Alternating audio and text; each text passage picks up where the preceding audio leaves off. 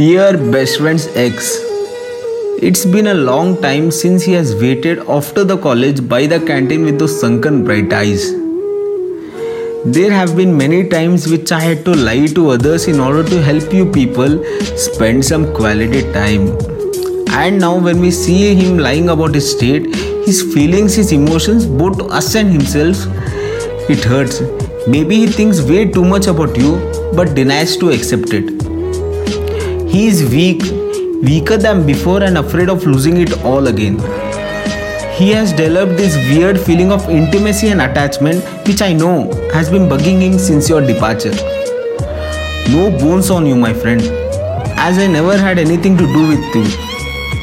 But me being his go to person hurts to see him breaking up so soon. Someone who would stand by the guy you do not love anymore.